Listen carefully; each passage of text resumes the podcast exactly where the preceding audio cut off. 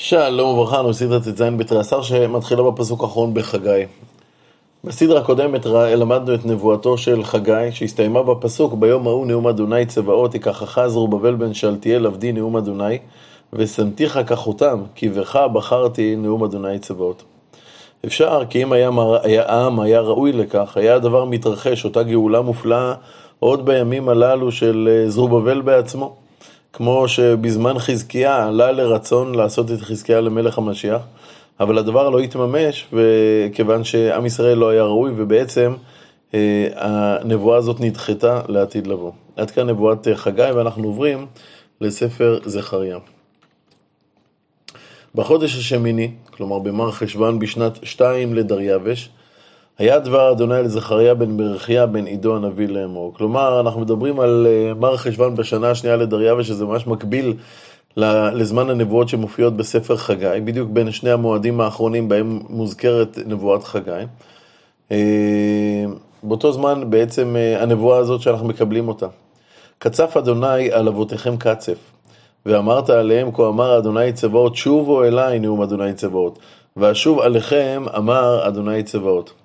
אל תהיו כאבותיכם, אשר קראו עליהם הנביאים הראשונים לאמור, כה אמר אדוני צבאות, שובו נא מדרככם הרעים, וממעללכם הרעים, ולא שמעו, ולא הקשיבו אלי נאום אדוני. כלומר, האבות שלכם לא שמעו לכל הנביאים שהלכו וקראו להם לשוב בתשובה, הם לא שבו בתשובה. אבותיכם, איים, איפה הם? ואם תשאלו, אוקיי, ואיפה הנביאים הללו, גם הנביאים הללו לא נמצאים. הרי גם הם לא חיים איתנו. על כך עונה הנביא, והנביאים על העולם יחיו. כלומר, הם לא בני על מוות. שהגיע יומם לעזוב את העולם, אז זה מה שהיה. אך דבריי וחוקיי אשר ציוויתי על את עבדיי הנביאים, הלא השיגו אבותיכם. כלומר, גם הנביאים לא נמצאים בגופם, אבל הנבואות שלהם התגשמו, התגשמו והתוכחות שלהם פגעו באבותיכם. ואכן, כאשר אבותיכם הוכו, הם השכילו לראות כי מה שירה להם תואם לדברי הנבואה שאותה הם דחו. וישוב ויאמרו כאשר זמם אדוני צבאות לעשות לנו כדרכנו וכמעללנו כן עשה איתנו. נבואה חדשה. כעת אנחנו מתחילים לתאר מראות שרואה הנביא זכריה, מראות הללו סתומים, מראות סתומות. רש"י כותב בסוף הספר כי נבואות זכריה, נבואת זכריה סתומה היא מאוד, ככה הלשון של רש"י, כי יש בה מראות דומות לחלום, הניתן לפתרון, ואין אנו יכולים לעמוד על אמיתת פתרונו עד יבוא מורה צדק. אז יש לנו פה מראות אה, דומות לחלום, מראות סתומות לחלוטין, לא ברורות, והפרשנים מנסים אה, להסביר אותם, ב, כמו שרש"י כותב, כפי היכולת, ואנחנו ניצמד באמת לפשט, לפשט הכי פשטני שיש. ביום 24 להשתי עשר חודש הוא חודש שבט. בשנת שניים לדריווש היה דבר אדוני לזכריה בן ברכיהו בן עידו הנביא לאמור. אגב, כמו, שאת, כמו שאנחנו יודעים בתורה, אין שמות לחודשים עבריים. החודשים עבריים הם מוספרים במספרים. הרמב"ן מסביר שזה בא כדי שנזכור את אה, יציאת מצרים. החודש הראשון, החודש השני, החודש השלישי, וכאשר עלו מבבל הביאו איתם את השמות שמות החודשים הבבליים, תשרי חשבן כסלו, והנה בפסוק הזה אנחנו רואים את השינוי אה, שחל בשמות החודשים העבריים.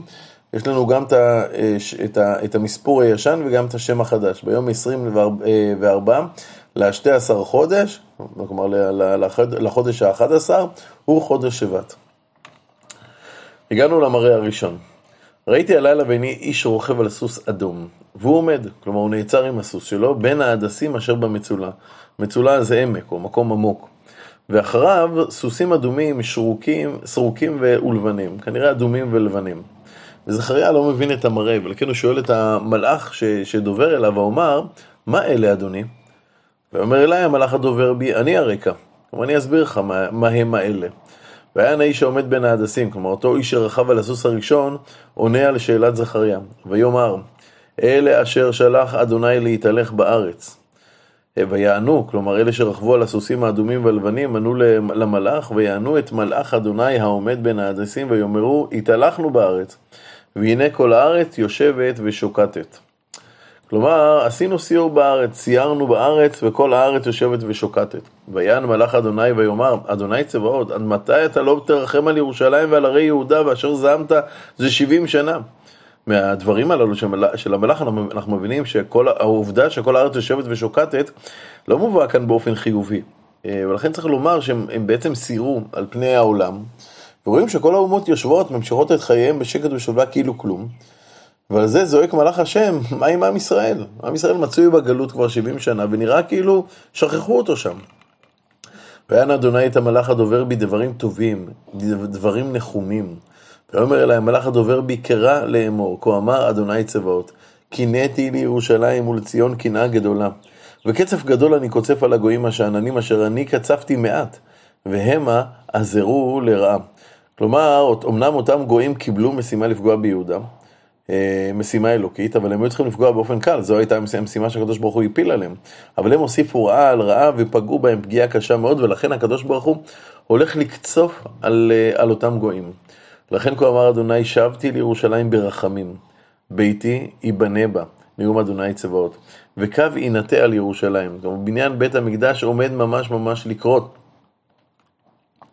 עוד קרא לאמור, כלומר עוד דבר נבואה עליך לקרוא לישראל, כה אמר אדוני צבאות, עוד תפוצנה ערי מטוב, כלומר הערים יפרצו, אבל לא בחרב האויב חלילה, אלא מרוב טוב, על כן הערים לא יספיקו אה, אה, לתושביהם. וניחם אדוני עוד ציון, את ציון ובחר עוד בירושלים. והנה המראה השני, ואשא את עיניי וירא, והנה ארבע קרנות. ואומר למלאך הדובר בי, מה אלה? מה זה הקרנות האלה? ויאמר אליי, אלה הקרנות אשר זיירו, כלומר אשר הפיצו את יהודה ואת ישראל וירושלים. כמו לזרות את הזרעים, הפיצו את ירושלים. מהם הקרנות שהנביא רואה? על פי התשובה, ברור שלאותן קרנות היה חלק בחורבן של יהודה ושל ירושלים. כנראה שמדובר בקרנות שמטרתם לנגח את חומות העיר. והראיני אדוני ארבע חרשים, ואומר, מה אלה באים לעשות? חרש ברזל זה אדם שעסק בכלי ברזל, ולא ברור לנביא מה הם הולכים לעשות כאן. ויאמר לאמור, אלה הקרנות אשר זרו את יהודה כפי איש לא נשא ראשו, ויבואו אלה להחריד אותם. לידות את קרנות הגויים הנושאים קרן אל ארץ יהודה, לזרותם. כלומר, אותם חרשים באים להחריד את אותם קרנות שזרו את יהודה, לפגוע באותם קרנות, למנוע מהם את הפגיעה ביהודה. כאילו הקרנות האלה לא, לא רק שגירשו את יהודה, אלא הם עומדים כל הזמן ומונעים את גאולתם של ישראל, ואותם ארבעה חרשים באו לפגוע באותם קרנות, והפרשנים מרבים אה, לדבר על מי הם אותם אה, ארבעה, את מי הם אה, מדמים.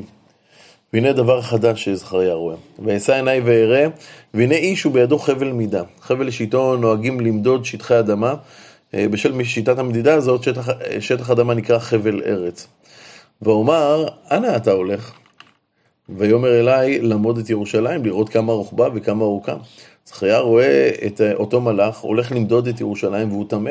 ירושלים עומד חרבה, רק מתי מעט שבו אליה וחיים בין חורבותיה. מה שייך לבדוק את הרוחב ואת הרוחב שלה, ואולי אותו מלאך הולך למדוד את מידת חומותיה של ירושלים כאשר אלו ייבנו בזמן הגאולה. והנה המלאך הדובר בי יוצא, ומלאך אחר יוצא לקראתו. ויאמר אליו, כלומר אותו מלאך שמגיע לקראת המלאך עם חבלי עמידה, אומר למלאך הראשון, רוץ, דבר אל הנער על אז לאמור, רוץ אל הנער, כלומר אל הנביא זכריה, שאפשר שהוא היה עדיין נער כאשר הוא ניבא את נבואתו, רוץ אליו ותאמר לו, פרזות תשב ירושלים מרוב אדם ובהמה בתוכה. לא צריך למדוד, אין מידה לחומה, כי אין חומה. ירושלים תשב פרזות ללא חומה, כיוון שאי אפשר יהיה להכיל בתוך חומות את כל האנשים של ירושלים. אה, השפע של, של האנשים והשפע של הבהמות, הכל יהיה כל כך גדול ששום חומה לא תספיק. ואם תשאל, בלי חומות ירושלים תישאר חשופה לאויב, על כך עונה השם, ואני אהיה לנאום אדוני חומת אש סביב, ולכבוד אהיה בתוכה, הקדוש ברוך הוא, הוא זה שיגן על ירושלים. כעת פונה הנביא לכל אותם גלויות ישראל שנותרו בגלות ולא עלו אה, לארץ עם זרובבל. הוי הוי, ונוסו מארץ צפון נאום אדוני. כלומר, תעזבו את ארץ צפון, תעזבו את פרס, תעזבו את, אה, את כל הארצות הללו, תחזרו לארץ ישראל. כי כארבע רוחות השמיים פרסתי אתכם נאום אדוני. אוי ציון, נמלתי יושבת בת בבל, כלומר תמלתי ציון היושבת בבבל תעלי לארץ, כי כה אמר אדוני צבאות אחר כבוד, שלחני אל הגויים השוללים אתכם, כי הנוגע בכם נוגע בבבת עינו. השם שלח את אותם ארבעה חרשים לפגוע בגויים שפגעו בכם, כדי ללמד שהפגיעה בכם היא פגיעה בהשם. כי הנני מניף את ידי עליהם, והיו שלל לעבדיהם. וידעתם כי אדוני צבאות שלחני. הנביא קורא לישראל לעלות, ל, ל, ל, לעלות לארץ. אולם הסיבה שישראל לא עלו היא כי שם טוב, בארץ ישראל, בארץ ישראל רע וצר ועלוב, עוני, ארץ חרבה, עם אויבים שרואים בעין צרה את, ה, את העובדה שחוזרים, שאנחנו חוזרים לארץ. ועל כן מיד עם קריאתו ליהודי הגולה לעזוב את גלותם, השם מנבא מה עתיד להיות כאן בארץ. רני ושמחי בציון, כי הנני בא ושכנתי בתוכך נאום אדוני. ונלוו גויים רבים אל אדוני ביום ההוא, והיו לי לעם. עמים רבים יכירו את גדולת השם וילוו לישראל. וכן ראינו בנביאים שונים שלאחר מלחמת גוג ומגוג, אחרי ההכאה שבגויים, תהיה ההתפכחות של הגויים ותהיה דעת השם שתמלא את כל הארץ, וגם הגויים ירצו לבוא ולהידבק בישראל. ושכנתי בתוכך, כלומר יהיה גילוי שכינה בישראל, וידעת כי אדוני צבאות שלחני אלייך, ונחל אדוני את, יהוד, את יהודה חלקו על אדמת הקודש, ובחר עוד בירושלים. ישראל יחזרו וינחלו את כל אדמת אה, יהודה וירושלים תשוב למעמדה. ומסיים הנביא ואומר, הס כל בשר מפני אדוני כי נאור ממעום קודשו. הס כל בשר, השם עומד ממש להתחיל ולממש את נבואתו. מדברי זכריה, שכאן ברור לחלוטין שזכריה אה, חושב שהטוב הזה שמובטח לישראל והנקמה בגויים, אותה גאולה מופלאה שבסיומה אומות העולם ילוו לישראל, כל זה יתממש ממש עוד מעט, עוד, עוד, עוד בזמנו. אבל זה לא קרה. ישראל שבגלות נשארו בגלות. הם לא נענו לקריאה הזאת לעלות לארץ, רק מעטים עלו. הרוב נשארו ספונים בתוך הבתים שלהם, שומרים על העסקים שאותם הם בנו בשנות הגלות. המתיקות של הגלות הכריעה את קריאתו של זכריה. וכאותה התמסרות חלקית של ישראל לקריאת הגאולה, גם שאר חלקי הגאולה הגיעו באופן חלקי מאוד והדרגתי מאוד. הקדוש ברוך הוא נענה לישראל כפי שישראל נענו לו. והופעת כל השפע האלוקי שמופיע כאן ומופיע בנביאים האחרים, נדחתה לעתיד לבוא. אנחנו ממשיכים למראה חדש. והראני את יהושע הכהן הגדול עומד לפני מלאך אדוני והשטן עומד על ימינו לשטנו.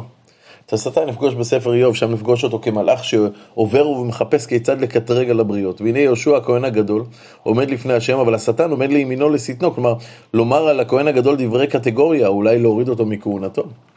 ויאמר אדוני לשטן, יגאר אדוני בך השטן, ויגאר אדוני בך הבוחר בירושלים הזה, הלא זה אוד מוצל מאש. השטן ננזף.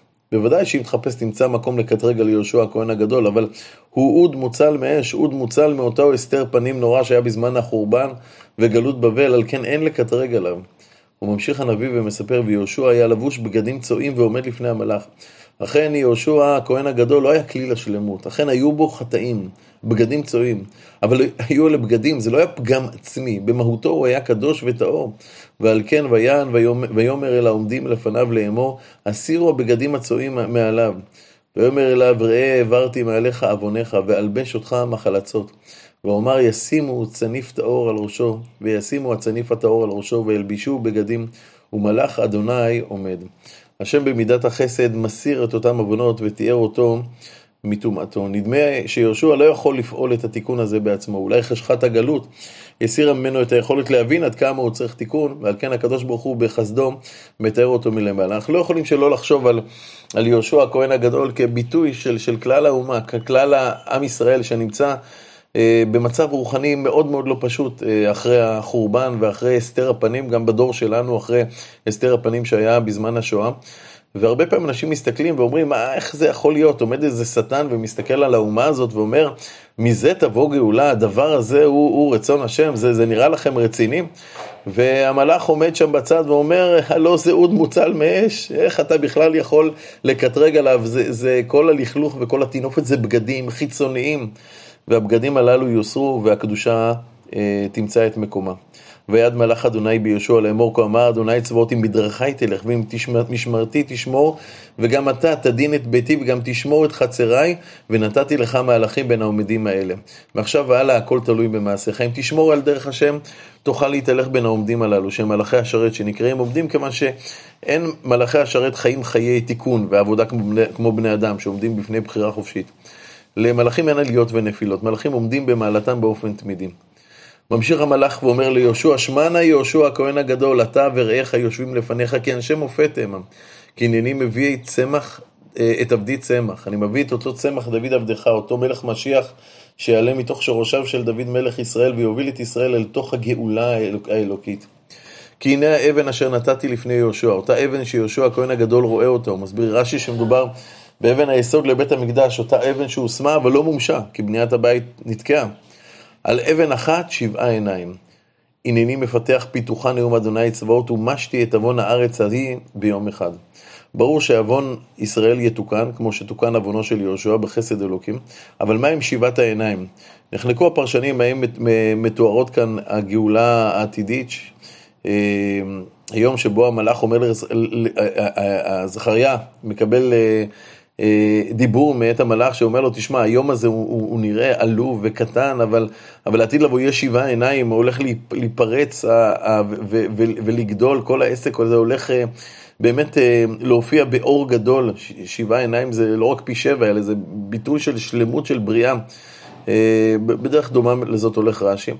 האם הוא מדבר על התיקון של, של הגאולה הקטנה הזאת של עכשיו, או שהעיניים מבטאות את ההשגחה האלוקית שתלווה את ישראל, כמו שהמלבים מביא, או, או, או פירוש אחר, כפי שמצוי באופן מאוד מאוד נרחב בספרי הפרשנים. מה שברור שביום ההוא, מה שלא יהיה, ימשיך, אה, אה, מה שהיה לא יהיה. כלומר, אה, אה, אנחנו לא נמשיך באותה גאולה קטנה, אנחנו נעבור לגאולה גדולה, לתיקון גדול. ביום ההוא נאום אדוני צבאות, באותו יום שבו יתגלה צמח דוד, משיח בן דוד, באותו יום תקראו איש לרעהו אל תחת גפן ואל תחת תאנה. כלומר, נבואות הגאולה שבהם ישבו כל ישראל, ישבו כל ישראל איש תחת גפנו ותחת תאנתו, בשלום בשלווה יתממשו. המראות לא הסתיימו כאן, רק נקרא את הפסוק הפותח את המראה הבא, וישב המלאך הדובר בי, ויעירני כאיש אשר יאור משנתו, אבל מה הוא רוצה לומר לו, אה, את זה, או להראות לו, את זה אנחנו נראה כבר בסדרה הבאה.